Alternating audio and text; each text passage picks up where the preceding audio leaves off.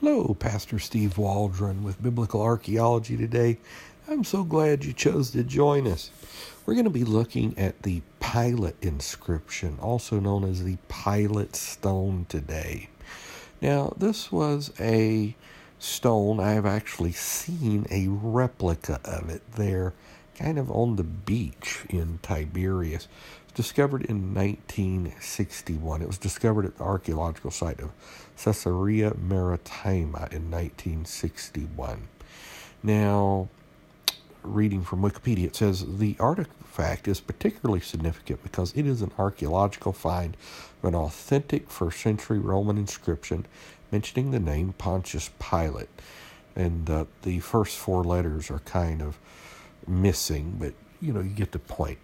It is contemporary to Pilate's lifetime and accords with what's known of his reported career. In effect, the inscription constitutes the earliest surviving and only contemporary record of Pilate, who is otherwise known from the New Testament, Josephus, Philo, and brief references by Roman historians such as Tacitus. Now, I would, in a sense, dispute that because you can get coins with the image of Pontius Pilate on them as well. But maybe it's saying something other than coins. But to me, the coins are, you know, just as valid of an archaeological proof as this inscription is. So uh, it reads this. Here's the inscription to Divine Augustus, this Tiberium Pontius Pilate, prefect of Judea has dedicated this.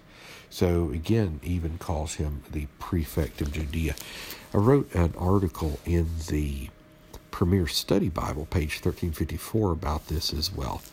And it says in 1961 at Caesarea Maritima, a stone was discovered with the name Pontius Pilate on it. It refers to Pilate as prefect of Judea, which is an accurate term.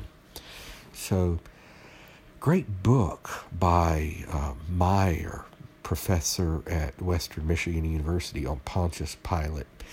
Um, you know, he reigned from 26 to 36 AD, but uh, some legends have it that he went crazy. He went, at some point, he either went voluntarily or involuntarily, like to exiled kind of to a lake in Switzerland and uh, met not a great end.